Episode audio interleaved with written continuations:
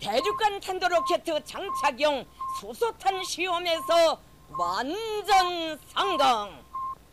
Atomprogrammet på 440 Hz. Science is interesting, and if you don't agree, you can fuck off. Du lytter til Atomprogrammet. Smil til verden, og verden smiler til dig. Det er mig, der er verden, og mit navn er Flemming Håkær Sørensen. Nå, jamen, øh, det bliver jo en rigtig god uge den her gang. Ja, det gør så. Vi har nogle podcasts, og vi har nogle nyheder, og vi har nogle flere nyheder, og så har vi lidt flere nyheder. og det er ikke løgn, det er. Altså, det er simpelthen. Det er bare væltet ind med nyheder den her gang. Det er... Øh, jeg tror faktisk, det er rigtig godt, at vi er færdige med at genudsende øh, apotekerserien. Øh, fordi... Øh, jamen, ellers så ved jeg simpelthen ikke, hvordan vi skulle få plads til det her. Det er... Så mange nyheder har der været. Men det er jo også fantastisk. Jamen, det er det jo. Det er så fantastisk. Jeg elsker det. Men hvad skal der så ske i løbet af i dag? Vi starter selvfølgelig med nogle podcasts. Og øh, Science Stories. Science Stories handler om øh, kvantemekanik og kvantecomputer og den slags. Og det er... Jeg har faktisk nået at høre det den her gang. Det er et super spændende afsnit. Så det skal du simpelthen bare høre. Og så er der rumsnak.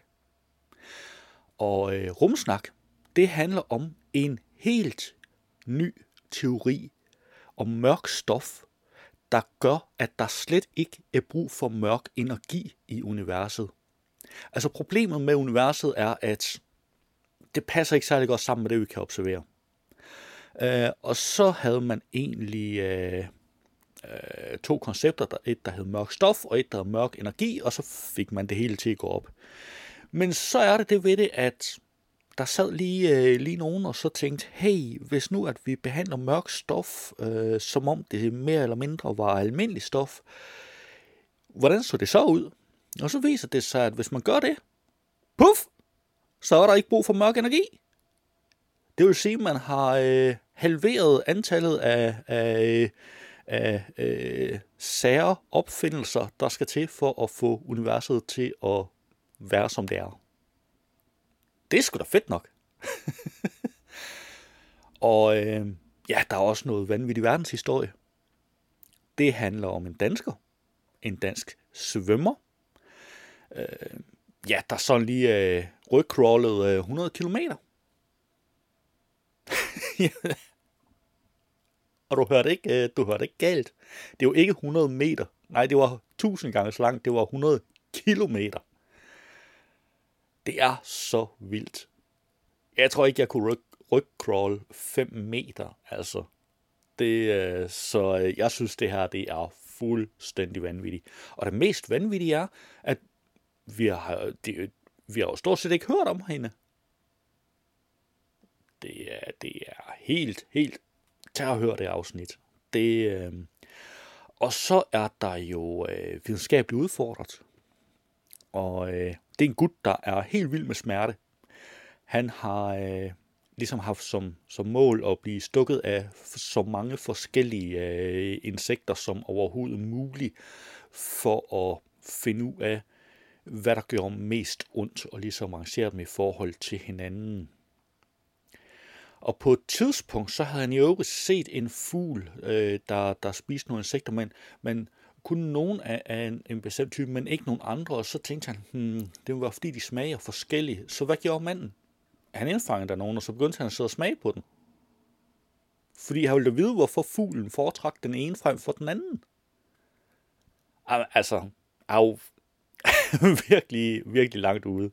Øhm, tag og hør det afsnit også. Altså, det er sådan lidt når udsendelsen herover, så, øh, så hører nogle, af, nogle podcasts. Altså simpelthen, det... Men derudover, så har jeg så også nogle nyheder. Ja. Er løver og geparder mere truet, end vi tror? Og det kunne de faktisk godt tænke sig at være. Der er også 600 år gammel krigsbytte vender hjem. Og øh, vi har også enorm guldskat dukket op efter 1500 år i den jyske muld. Og hvis nu jeg siger, at den er fundet i nærheden af Jelling, så bliver du nok ikke overrasket.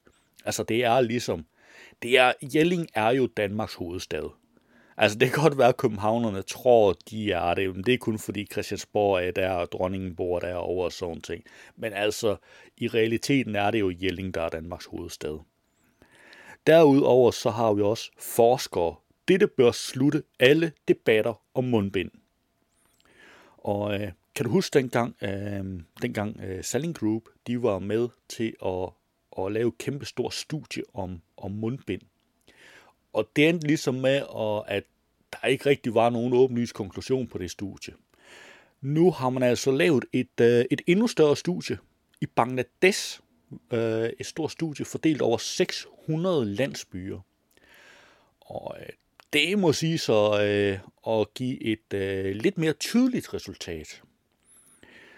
Så har vi også Mars-prøve endelig ombord, der blev boret, rystet, vejet og forsejlet. Ja, den her gang lykkedes det. Og hvad har vi mere? Uha da da, uha da da da da.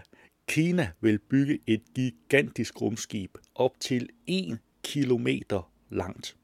Og det er lidt sjovt, fordi i artiklen, der bliver der lidt gjort grin med det, og ja, og det er ikke muligt, og sådan ting med dansk teknologi. Nej, det er det muligvis ikke. Men er der nogen, der har tænkt på, at hvis det på et senere tidspunkt skal blive muligt med til den tid dagens teknologi, så kræver det jo rent faktisk, at der er nogen, der begynder at udvikle teknologien til det. For ellers, man kan sagtens stå her og sige i 2021, jamen det er ikke muligt med dagens teknologi. Nej, men medmindre man har tænkt sig at stå i 2050 eller år 2100 og sige, det er ikke muligt med dagens teknologi. Hvis ikke man vil det, så bliver man nødt til at udvikle teknologien. Og det bliver man nødt til at starte på på et eller andet tidspunkt. Det er det, kineserne gør, for de har pengene til det. Faktisk så har de egentlig ikke tænkt sig at bruge ret mange penge på det. Så jeg tænker, det her det er nok mere de indledende øvelser til at, at finde ud af, hvad der skal til.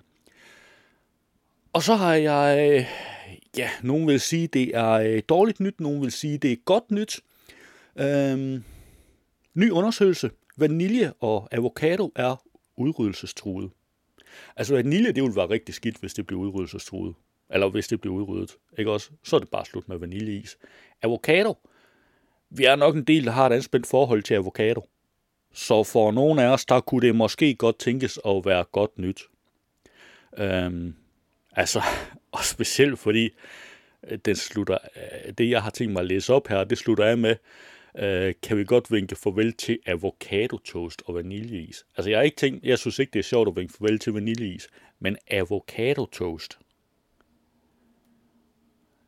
Hvorfor eksisterer ordet avocado toast? Hvad er der galt med folk? Jamen lad os da få avocadoen udryddet, og det kan da kun gå for langsomt. Og altså, vaniljen derimod, det synes jeg bare, vi skal beholde. Ej, står jeg her i atomprogrammet og, og siger, at vi skal have udryddet den plant. Nej, det gjorde jeg da ikke. Gjorde jeg det? Det var der, der ingen, der hørte. Uh, øh, hvad har vi ellers? Ja, for pokker da. Nyopdaget art var konge af dinosaurerne millioner af år inden Tyrannosaurus rex. Og vi har også nogens nyhed. Geniale gangarter. Forskere filmer bjørnedyr på spaceretur. Det er de der små hårføre øh, dyr der, øh, der eksisterer stort set alle steder. Og dem har man filmet, hvor de går. Og, og i artiklen, det er ikke særlig nemt at formidle i radio, men i artiklen, der er der nogle, øh, nogle øh, filmklip, åh, dem bliver jeg sådan set bare nødt til at skal se. Fordi det er, jamen det er jo fantastisk at se sådan en glide afsted på en glasplade. Man tænker ellers, så et lille dyr, det skulle nok lige kunne finde et eller andet sted at stå fast på sådan en glasplade. Hvis man prøver at se sådan noget som fluer for eksempel, de har jo ingen problemer. Øh, og de der meget større, har meget større fødder end, øh, end bjørnedyrene. Men øh, nej, nej, bjørnedyrene, de skøjter rundt stort set, som vi andre ville have gjort det. Det er herligt at se okay, er jeg weird i dag? Jeg synes, det er fint at udrydde av- avocaderne. Jeg synes, det er sjovt at se bjørnedyr skøjte afsted på en glasplade. Nå, jamen, jeg tror bare, det er bedre, at vi går videre. Ja, i sidste uge, der havde jeg jo øh, en nyhed om nogle øh, sjove øh, videoer, nej, øh, billeder, dyrebilleder. Og øh, jeg ville egentlig gerne have haft det som et, som et selvstændigt indslag, men der var altså ikke tid til det, som, så det endte med at komme med i den korte nyhedsoversigt. Den her gang, der, øh, der er der tid til det. Det tror jeg i hvert fald. Og øh, den her gang er det så ikke sjove dyrebilleder, men øh, mere eller mindre seriøse dyrebilleder. Øh, det bliver de absolut ikke mindre dårlige af, vil jeg lige sige. Øh, årets bedste naturfoto skal kåres. Se pletskuddene, der vækker både gru og glæde. Og igen, radio er ikke et godt medie til billeder. Det er det altså bare ikke. Øh, det betyder ikke, at jeg begynder at lave en tv-udgave af, af atomprogrammet. Øh, men det betyder til gengæld, at du bliver simpelthen nødt til at gå ind forbi uh, linket i show notes, og så klikke på det, og så se alle de her super, super fede billeder af dyr. Men jeg tror faktisk, det er nogenlunde af det, jeg har med for i dag. Nej, nu står jeg selvfølgelig og lyver. Uh, vi slutter jo af med ugens nyhedsoversigt øh, oversigt der fra NASA. Til gengæld så bliver der nok ikke tid til ugens atom. Det har alligevel også lagt lidt øh, dødt her, mens jeg har genudsendt øh, apotekersamling udsendelserne. Så øh, ja, men øh, lad os da bare se at komme i gang. Lad os kaste et hurtigt blik på, hvilke podcasts, der er dukket op i løbet af ugen. I denne uge er der også en ny udgave af Science Stories podcasten. Da den amerikanske udenrigsminister Anthony Blinken for nogle tid siden besøgte Danmark, så handlede besøget om udenrigspolitik og Arktis. Men der var også lige tid, mens Air Force One stod og ventede i Kastrup Lufthavn til en afstikker til Niels Bohr Instituttet i København, hvor Blinken havde bedt om at få lov til at tale med de forskere, som arbejdede med kvantefysik, ikke mindst i forhold til kvantecomputere. Jeg er taget ud til Center for Kvanteelektronik på Niels Bohr Instituttet på Københavns Universitet, hvor jeg taler med professor Carsten Flensberg. Og Carsten Flensberg, hvad var det, der fik Antony Blinken til at, at bruge sin tid i Danmark til at tale med jer forskere? Det var en lille bid af Science Stories, og du kan naturligvis finde et link i show notes. I denne uge er der en ny udgave af Videnskabeligt Udfordret. Så de parasitiske insekter, de har ligesom en, en ægge, et æggerør, en ægge øh, stikker, de kan putte ind i deres vært. Men så var der på et tidspunkt, så var der nogle af de her insekter, der udviklede sig. Og så øh, lavede de deres æggerør om. Fordi de tænkte, måske det er ikke så nødvendigt, at jeg laver mine børn inde i en vært. Fordi så skal der ligesom være en vært. Det skulle da smart, hvis jeg kan lave dem derhjemme i stedet for. Og så havde de ikke brug for at lægge æg ind i værter i stedet for, men det var ligesom, det er dumt at smide deres øh, ægleder væk. Den, er, den, den, den kan bruges til alle mulige mærkelige ting. Så de lavede den simpelthen om i stedet for, eller naturlig selektion lavede den om, så det blev til, den blev spids, og den kunne trænge ind, og så kunne den sprøjte gift ind i stedet for. Så de ikke-parasitiske insekter, de simpelthen udviklede sig til at lave deres ægleder om til at være så et giftinstrument, en giftpil, basically. Så når du bliver stukket af et insekt, så siger den egentlig bare til dig, du er så udulig, at jeg ikke engang gider at bruge dig til at formere mig med. Jeg vil bare gerne have, du lider. Ja. det er 100% det, de siger, Flemming. Kan vi lige, nu, nu har vi endelig fået confirmed, at webseren faktisk hader os. jeg, tror, jeg tror virkelig, alle de her Hymen optøjer, de hader os. Altså, de er sat, jeg tror, de er sat på jorden for at hade alt og alle. Det er ondskaben selv. Nu kan jeg faktisk lidt bedre lide dem. Nu er jeg ikke sikker på, at jeg synes, de skal uddø. Det værste er, Flemming, det værste er, på en anden måde, hvor du virkelig ved på, at de hader os, det er, hannerne, de har ikke nogen ægleder, right? Men de har alligevel, nogle af dem har udviklet sådan, de har en pseudo-stinger, altså en pseudo-stikker brød. Øhm, men når de Hvis kan nogen, nogle... jeg har. Ja, ja, Flemming, det, du er så tæt på, at, at du ved det. Fordi de har ikke nogen ægleder. Så hvad skal de lave om til at blive til deres pseudo-brød?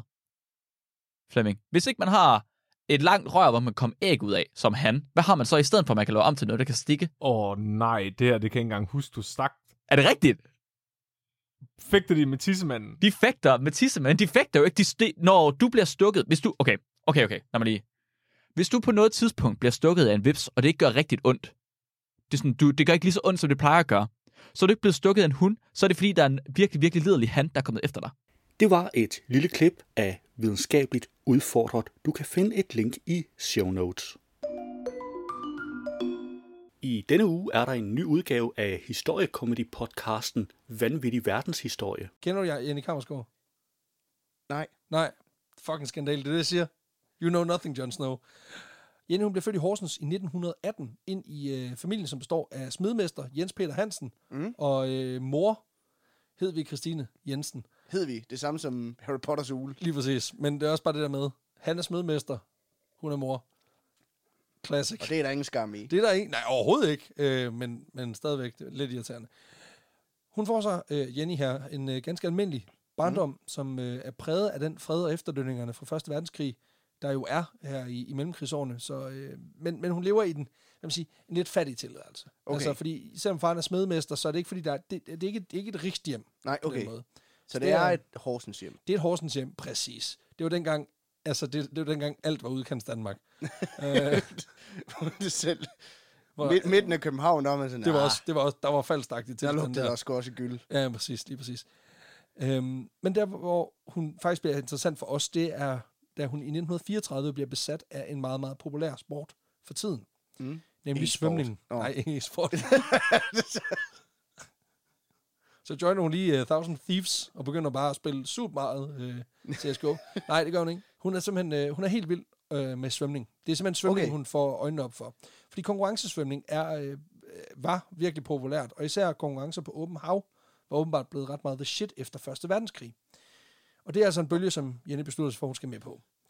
Og det er lidt underligt faktisk, fordi hun lærte først at svømme relativt sent i sine øh, tidlige teenageår. Og det skyldes, at da hun var barn, der var der en læge, som havde øh, diagnostiseret hende med en form for lungesygdom.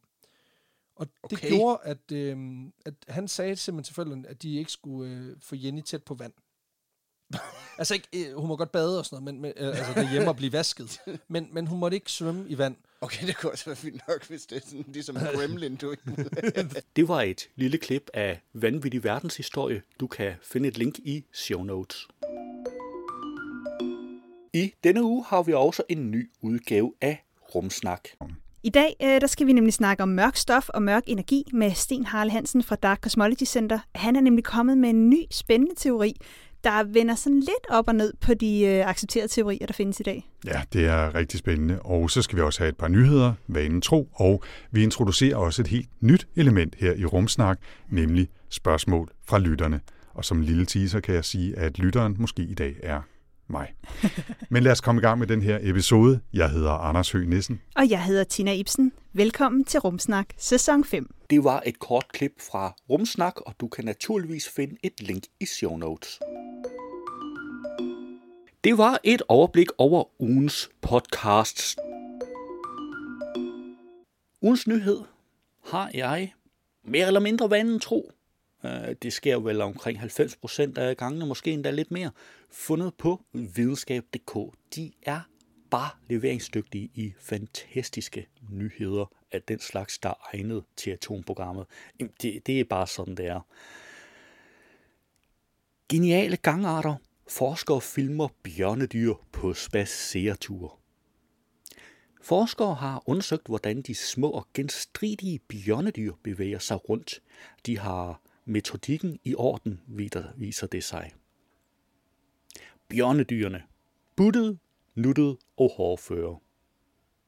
Når snakken falder på bjørnedyr, handler det normalt om, hvordan de mikroskopiske dyr kan overleve næsten hvad som helst de bliver udsat for. Uanset om de bliver skudt ud af en kanon, bliver frosset ned i overvis eller sendes en tur ud i rummet. De genstridige væsener er faktisk ikke kun gode til at overleve, viser det sig. De er også rigtig gode til at gå, selvom det er noget af de mindste organismer med ben, skriver Science Alert. Det konkluderede forskere på baggrund af et nyt studie udgivet i tidsskriftet PNAS, hvor der har været undersøgt bjørndyrenes gangarter og hvordan de koordinerer deres ben. Bedst af alt er optagelserne både oplysende og nuttet. Hvad mere kan man bede om? Bjørnedyr findes overalt på jorden, fra havbund til bjergtinde, og man må derfor formode, at de kan tilpasse deres ganger til forskelligartede miljøer. Med det for øje afprøvede forskerne bjørnedyrenes metodik ved at placere bjørnedyr på forskellige typer overflader med varierende egenskaber. På blødere overflader af gelé gik det uden problemer. Det kan man se i nedstående optagelse, hvor bjørndyr filmes nedefra, mens det går på en form for stiv gelé ved hjælp af kløerne på deres fødder. Og jeg kan så fortælle, at der går bjørndyret faktisk øh, sådan meget, meget fornuftigt. Til gengæld ser det ud til, at de små bjørnedyr ikke var synderligt glade for overflader som glas, som man kan se i nedstående video. Formentlig fordi deres klør ikke kan gribe fat i glassets hårde overflade. Og her kan jeg så fortælle dig, at øh, jamen, det ser nok umiddelbart ud, som, som hvis vi skulle prøve at gå på glas. Eventuelt efter en flaske snaps til en julefrokost. Altså, den vælter rundt. Skal vi ikke sige det sådan? En tredje optagelse viser, at man selv på mikroplan er nødt til at holde øjnene åbne for ikke at gå ind i ting. I dette tilfælde til synlædende noget afkastet hud fra en artsfælde. Men det gik som smurt i langt de fleste tilfælde, skriver en af forskerne bag studiet Jasmine Nirodi på Twitter, og bjørnedyrene trissede for det meste ubekymrede rundt. En af de fedeste og indledningsvis mest overraskende ting ved bjørnedyrenes gang var for mig, hvor gode de var til det. De har en normal gangart, som ligner større dyrs gangart påfaldende meget. På trods af den umiddelbare store forskel mellem de to typer organismer, minder bjørnedyrenes gangarter mest af alt om insekters, skriver forskerne i studiet. Bjørnedyrene bruger et tredje mønster, som er bemærkelsesværdigt lige det, man har observeret i insekter, på trods af de store forskelle i størrelse og skeletstruktur i de to grupper. Peter Funk, lektor i biologi ved Aarhus Universitet, køber dog ikke, at forskellene mellem bjørnedyr og insekter er så betydningsfulde, som forskerne får det til at lyde. Jeg synes, at det er påfaldende, hvor mange lighedstræk der i virkeligheden er, hvis man kigger på nervesystemet og måden, de bevæger sig på, forklarer han til videnskab.dk. Det kan have noget at gøre med, at bjørnedyrene måske deler en fælles forfader med insekterne, fortæller Peter Funk. Når man kommer fra en fælles stamform, kunne man godt forvente at finde nogle fællestræk hos disse dyr, blandt andet på den måde, deres nervesystem grundlæggende er udformet. Og ved du hvad, artiklen den fortsætter faktisk lidt endnu. Og øh, jeg synes bare, at du skal klikke ind på den, fordi det skal du alligevel. Du skal simpelthen se videoerne af bjørnedyr på spaceretur. Der er naturligvis et link i show notes. Lad os se på nogle af ugens nyheder. På BT har jeg fundet, er løver og geparder mere truet, end vi tror. Afrikas løver og geparder er for nuværende betegnet som sårbare, men antallet af løver falder, og geparderne er genstand for en ophidset debat om, hvorvidt der faktisk er så mange tilbage i naturen, som man antager, det skriver nyhedsbyrået AFP. At de bliver sat på listen som mere truet, løser ikke problemet. Men det kan være med til en mere nøjagtig opgørelse, der kan kanalisere ressourcer til dyrene, så de har en chance for at overleve i naturen. På Ekstrabladet har jeg fundet 600 år gammel krigsbytte vender hjem. Når Christiansborg i september slår dørene op for en udstilling om dronning Margrethe den første, så er det med et helt særlig attraktion som midtpunkt. Uppsala Domkirke i Sverige har nemlig udlånt en kjole, der i sin tid tilhørte den danske regent. Det skriver TV2 Lorry. Det drejer sig om en original, legendarisk guldkjole. Kjolen har et purpurfarvet mønster og er beriget med tusindvis af funklende guldtråde. Den kostbare kjole blev i 1659 under svenskerkrigene taget som krigsbytte af svenskerne. Det er kutyme, at man beholder krigsbytte, og derfor er kjolen aldrig blevet leveret tilbage til Danmark. På Ekstrabladet har jeg fundet, enorm guldskat dukker op efter 1500 år i den jyske muld. Der er fundet en stor guldbeholdning på knap 1 kilo lidt uden for Jelling. Skatten består af oldtidssmykker og blev begravet for omkring 1500 år siden. Det er en af Danmarks historiens hidtil største, rigeste og flotte guldskatte, skriver Vejle Museerne i en pressemeddelelse. Ifølge museet blev skatten begravet i et langhus af en stormand tilbage i jernalderen. På Ekstrabladet har jeg fundet forskere. Dette bør slutte alle debatter om mundbind. Mundbind er en del af løsningen, hvis man vil mindske udbredelsen af covid-19.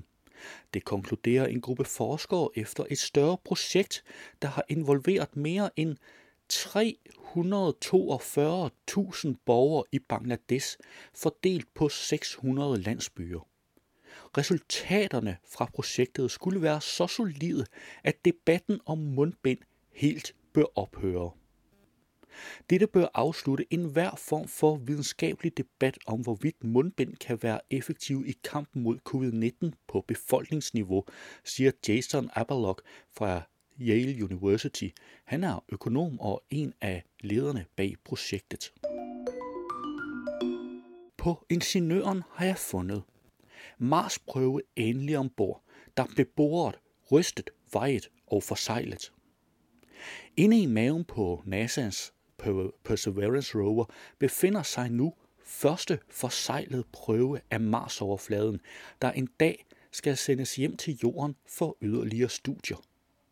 NASA har ellers haft problemer med at indsamle sin første Mars-prøve, der blev boret i starten af august, men øjensynligt smuldrede og forsvandt ud af røret. Efter den nedtur kørte NASA Perseverance knap en halv kilometer videre til et nyt stenfyldt område, kaldet Kastellet, hvor den 1. september udborede en prøve fra en flad sten. Og her skal man forestille sig, at der er tale om et kopbord på en slagboremaskine, hvor prøven så at sige bliver presset op i et cylindrisk titaniumkammer i midten af bordet. På videnskab.dk har jeg fundet, Kina vil bygge et gigantisk rumskib op til 1 km lang. Kina er begyndt at investere i at gøre det muligt at bygge et rumskib, der skal kunne blive op til 1 km lang. Det lyder måske som science fiction, men hvis den planlagte forskning bliver finansieret, vil der over de næste fem år blive lavet en undersøgelse, der skal finde billigere metoder til at sende materiale ud i rummet og nye teknikker til at samle så store strukturer i rummet. Det skriver Life Science. Ifølge Mason Peck, der er professor i Aerospace Engineering på Cornell University, er det ikke en umulig opgave at bygge så stort et rumskib. Han fremhæver også, at et af de største problemer ved projektet er omkostningerne ved at sende objekter og materiale ud i rummet. Den internationale rumstation, der er omkring 110 meter lang, kostede 100 milliarder dollars. Så hvis man vil bygge noget, der er 10 gange længere, bliver det enormt dyrt, understreger Mason Peck ifølge Life Science. På Ekstrabladet har jeg fundet ny undersøgelse. Vanilje og avocado er udryddelsestruede. Vilde afgrøder rundt om i verden er truet på grund af klimaforandringerne. Særligt vaniljen er i fare. Det viser en ny undersøgelse, som omtales i flere medier. Det er dog ikke kun vanilje, men i alt er 35 procent af de undersøgte afgrøder, der er i fare. Her blandt vildbønder, chili, tomatillo og avocado. Hovedforfatteren til undersøgelsen, Barbara Götzsches, fortæller til The Guardian, at hvis vi ikke får gjort noget ved klimakrisen, kan vi godt vinke farvel til avocadotoast og vaniljeis. På videnskab.dk har jeg fundet. Nyopdaget art var konge af dinosaurerne millioner af år inden Tyrannosaurus rex. Tyrannosaurus rex var den ubestridte konge af dinosaurerne, da den levede for omkring 68 til 65,5 millioner år siden. Den berygtede kødæder spredte skræk og redsel og var i sin tid et toprovdyr. Men mange millioner år før Tyrannosaurus rex regerede, var det en anden frygtindgydende dinosaur, der stod på toppen af fødekæden.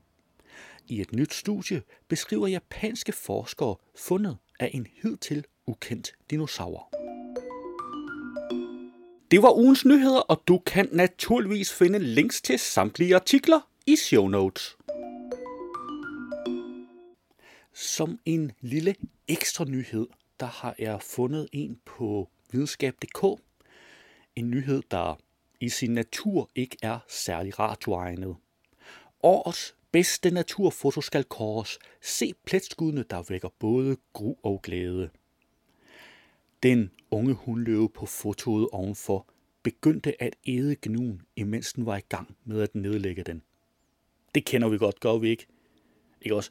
Vi har lige været afsted efter en bak pamfritter, og så ryger der lige en par pamfritter på turen hjem. Nå, okay. Uh, lad os bare komme videre. Fotografen Lara Jackson var heldigvis på behørig afstand af hundløven, da hun med sit kamera fangede dette intense øjeblik. Billedet er blandt finalisterne i fotokonkurrencen Wildlife Photographer of the Year, der i 57 år har været en årlig tilbagevendende begivenhed. Fotoudstillingen fortæller dramatiske historier om vores natur, og i år bliver vi også udfordret med fotografier fra den pressede planet, vi alle sammen skal kunne være på.